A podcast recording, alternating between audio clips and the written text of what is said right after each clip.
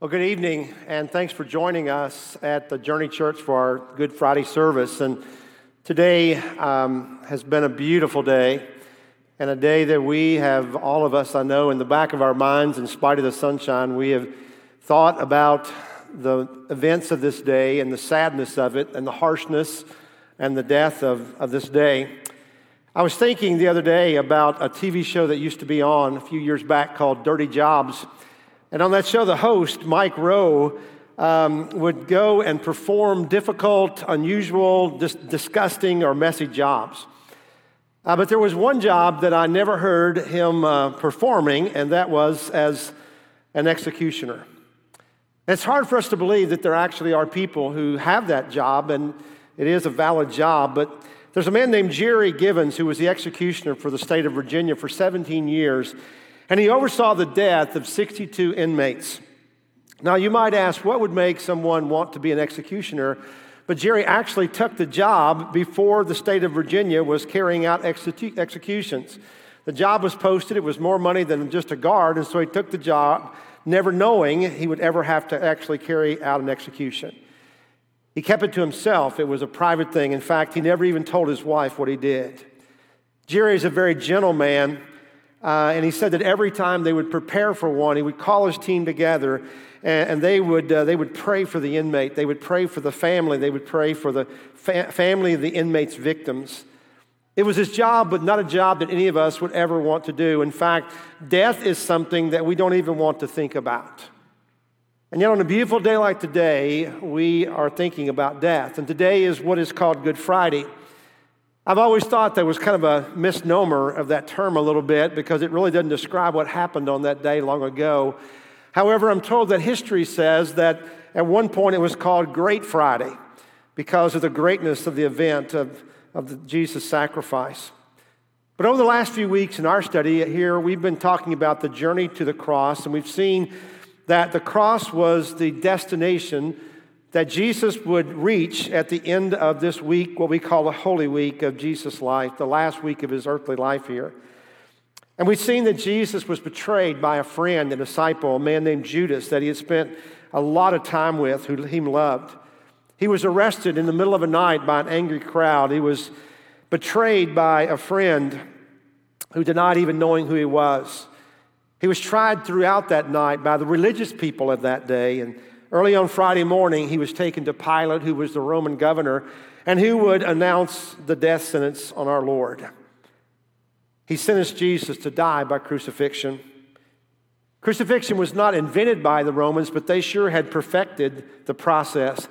You know, today in our, our, world, when someone is executed, great pains are taken to make it the most humane and quick experience of all. But in that day, crucifixion was just exactly the opposite. It was a slow and torturous death, which intentionally kept the victim alive longer than any other method of execution available. Victims were literally nailed to a cross, a painful experience, horrendous, but not necessarily fatal. And many of them would hang on that cross for days in shock and delirium, and dehydration, eaten at by birds and even animals. And death would often come slowly from one of the more of the things above, or finally, suffocation. A person might even breathe only when they could lift themselves up with their arms and legs and to get a deep breath that would cause excruciating pain pulling against the nails. Sometimes, if the Roman soldiers were merciful or just to get the process over with, they would bring a hammer along and would break the legs of the victim so they couldn't breathe anymore hanging on a cross and crucifixion was a disgraceful way to die. In Deuteronomy chapter 21, it says, Cursed is everyone who's hung on a pole. And to make it worse, the crowds in that day were horrendous in the way that they would stand and mock and curse the victim as they writhed with pain on the cross. It was a brutal death. And this was the death that Jesus was sentenced to die for you and I. Jesus had been beaten previously in the trial before Herod, before uh, Pilate, but now, having been sentenced to crucifixion, he was taken to be scourged, a second whipping that was much more horrendous than the first. The whip was tipped with metal and bone and would tear at the body, and expose the muscles and even the organs, and sometimes the person would even die in the scourging itself. And then Jesus was forced to carry the heavy crossbeam of his cross through the city streets, through the crowds, and to the place of crucifixion. It was a walk of shame and pain, it was a walk of humiliation. He was offered wine which was mixed with gall, which was a sedative, a pain deadening medication, but he refused that because Jesus wanted to be totally aware and conscious as he gave his life. At the place of crucifixion, Jesus was thrown down upon the crossbeam, and his arms were stretched out as far as possible and nailed to each end, and the beam was then lifted up and attached or affixed in some way to the upright pole. Then his legs were folded and nails were driven through his feet into the pole. Oftentimes we see pictures of the crosses hung high above the landscape, but most often they were very close to the ground, just a few inches off the ground. So the victim was actually within eyesight of the crowd, and they would mock him and spit on the victim. You know, we can't even imagine what that would be like and what would be going through our pain filled minds. But the Bible is clear in telling us that Jesus did not rebel against this. In fact, he was full of compassion and forgiveness. And some of the words uh, he spoke upon the cross were even asking God to forgive those who were currently crucifying him to death. To add injury to insult, the four soldiers who had the grisly job of killing Jesus sat at the foot of the cross and they divided and then gambled for his only earthly possessions the torn and bloody clothes he had worn. Above Jesus' head was a sign affixed to the cross, commissioned by Pilate, that declared that Jesus was the King of the Jews. Of course, the Jewish leaders rebelled against this, but this was Pilate's revenge upon those leaders who had forced him to condemn Jesus. And he said, It is, says what it says, I'm not changing it. On either side of Jesus was a criminal. No doubt cohorts of Barabbas, the one who had been set free over Jesus, the one the crowd had chosen to set free. This fulfilled a prophecy in Isaiah chapter 53 that says, He poured out his life unto death and was numbered with the transgressors. The Jewish leaders, not content just to see him die, wanted to see him be tortured and mocked. And so they worked the crowd, egging him on as they sneered and mocked Jesus. You said you would destroy the temple and build it back, but you're no king because you can't even get yourself off the cross. Unbelievably, the robbers on either side of him began to join in the mockery. Even as they suffered themselves, one of them blasphemed Jesus and said, If you're the Christ, save yourself and us. But the other one, suddenly perhaps realizing who Jesus really was, defended him by saying, Don't you fear God? We deserve this. But he's an innocent man. And then turning to Jesus, he said, Jesus, remember me when you come into your kingdom. Jesus answered him, Truly I tell you, today you will be with me in paradise. But they hung up on the cross, and as the day and the hours wore on, the crowd got bored and the crowd began to thin out. But there at the foot of the cross was a group who never left, and that was a group of women, including Jesus' mother Mary.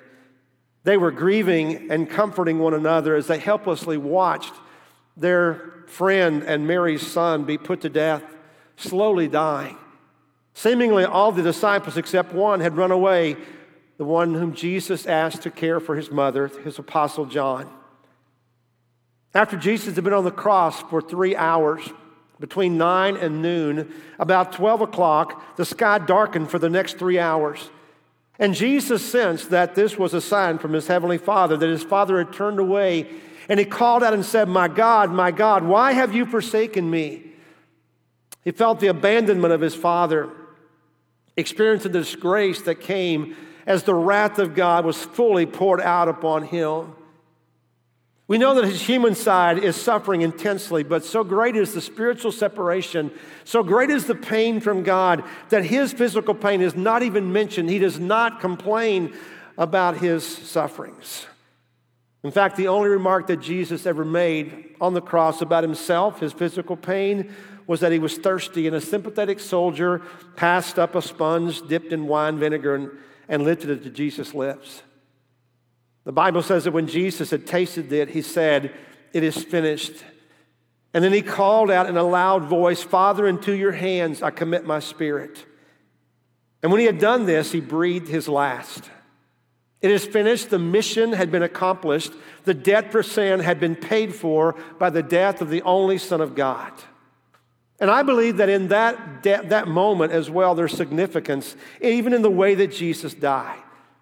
Because Jesus' death did not come as his lifeblood ebbed away. It did not come slowly as he lost consciousness. Instead, he was in control even then, and he gave his life up voluntarily. And when he did that, the entire earth responded violently. The Bible says that the veil of the temple tore from top to bottom, signifying that God was now opening up the way, the pathway between himself and all mankind. God tore it. There was a violent earthquake as all creation groaned in that moment, and rocks split apart and the graves opened up. We're told that later the body of the saints that were in those graves were raised and came out of the grave after Jesus was resurrected. Having seen all of this, the Roman soldiers were, were, were, baffled. They had never seen anything like this. In fact, one of them who'd observed the whole experience said, Truly, this was the Son of God, a righteous man. You see, he had seen many men die, but he had never seen one die like this. Tradition tells us that this man went on to become a believer in Christ. And even the crowd, perhaps even the ones who had cried for his blood, after they had witnessed these things in silence, they finally realized they may have made a mistake. And the Bible says that they beat their breast in a sign of remorse and anguish as to what they had seen happen that day. Since it was Friday, Friday evening, the day before the Sabbath, and since it was the Passover week, the Holy Week for the Jewish people, the Jews had to pretend that they were keeping God's law. You know, this whole thing is such a farce, but they had to keep carrying it on that they were righteous. And so they went to ask Pilate if he would be so kind as to break the legs of all the victims so that they could die. How sympathetic they were. In reality, they just wanted to get the victims off the crosses before the Sabbath began. They didn't want to be bothered or have this thought that someone was hanging out there when they were worshiping God in their way. No wonder Jesus called them hypocrites and whitewashed tombs. But when the soldier came around to break the legs of the, soul, of the victims, Jesus was already dead. The soldier noticed that. He reached up, took his spear, and pierced the side of Jesus where blood and water came out. And again, another prophecy was foretold that no bones of the Messiah would be broken as he died. The centurion who had done this countless times before, pronounced this victim was dead, that his family could now retake him from the cross, and he moved on to the next.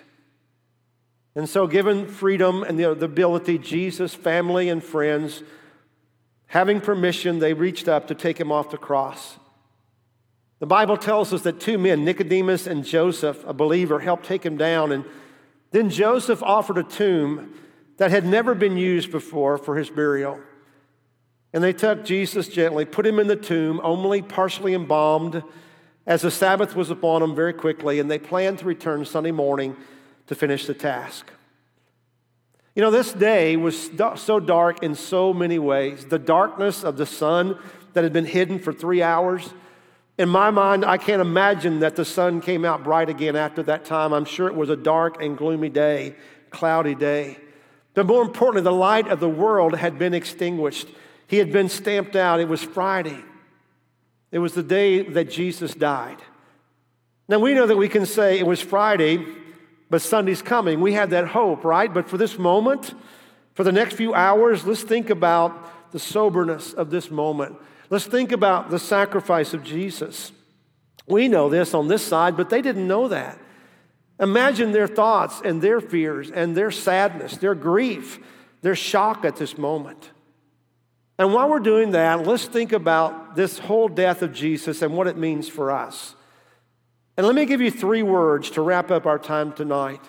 Jesus had so many titles that we couldn't even mention them now, but I want you to think about these three things right now that describe Jesus' moment on the cross.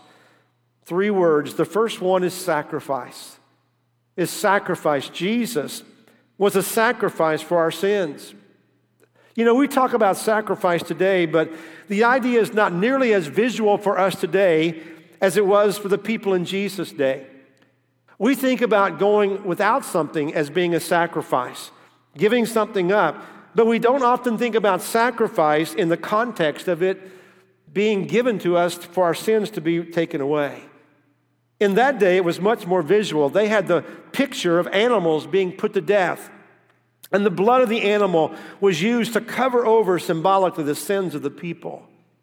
See, in the Bible, the sacrifice system was based on the idea of propitiation, and that is that one person would die in the place of another, so that one would die and the other would not have to die.